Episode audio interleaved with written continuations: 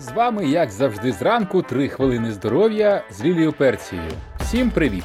Ну що, вже встигли поснідати? Якщо ні, то протримайтесь сьогодні до 12 години. Чому? Зараз розкажу. Один мій приятель шукав рецепт, як постійно залишатися у формі. Його задовбало набирати і скидати вагу щокварталу. Одного разу він повернувся з поїздки Індією цілком щасливим. «Я знайшов універсальну формулу!» Один учитель сказав мені: «Їж, що захочеш, але клади у тарілку на третину менше за ту порцію, що з'їдав раніше». І з того часу цей мій приятель у чудовій формі. «А що, так можна було?» – запитаєте ви. Так, можна. Але цей шлях не пов'язаний з їжею. Він пов'язаний із стилем життя. Мало хто знає, що слово «дієта» народилося в стародавній Греції. Воно означало зарплату урядовця.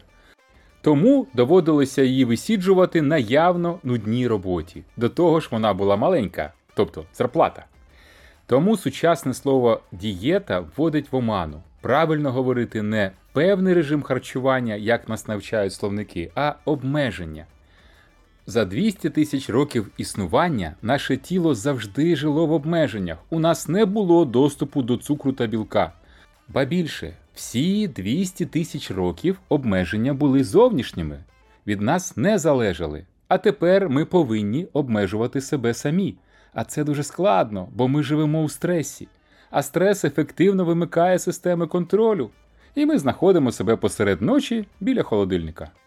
Науковий експеримент, який тривав 20 років, показав, що мавпи, які отримували порції їжі на 30% менше, ніж контрольна група, підійшли до своєї глибокої старості з кількістю сірої речовини в голові на 50% більше. У них було на 25% менше новоутворень та на 50% менше серцево-судинних захворювань. Коли я прочитав цю новину, мені стала зрозуміла універсальна порада, яку дав моєму приятелю індійський гуру. Накладаючи на тарелку на третину менше їжі, ми зношуємо менше наш організм. Ми бережемо підшлункову, ми більш рухаємося, ми менше витрачаємо часу на їжу. Ми, зрештою, більше живемо. І ось практична порада цього епізоду. Накладайте у тарілку на третину менше їжі. Краще смакувати нові страви все життя, залишаючись у здоровому та стрункому тілі, ніж наштовхати в себе до 40 років усе, що побачили очі, а потім років 20 розбиратися зі здоров'ям. Побачимося завтра. Хай щастить!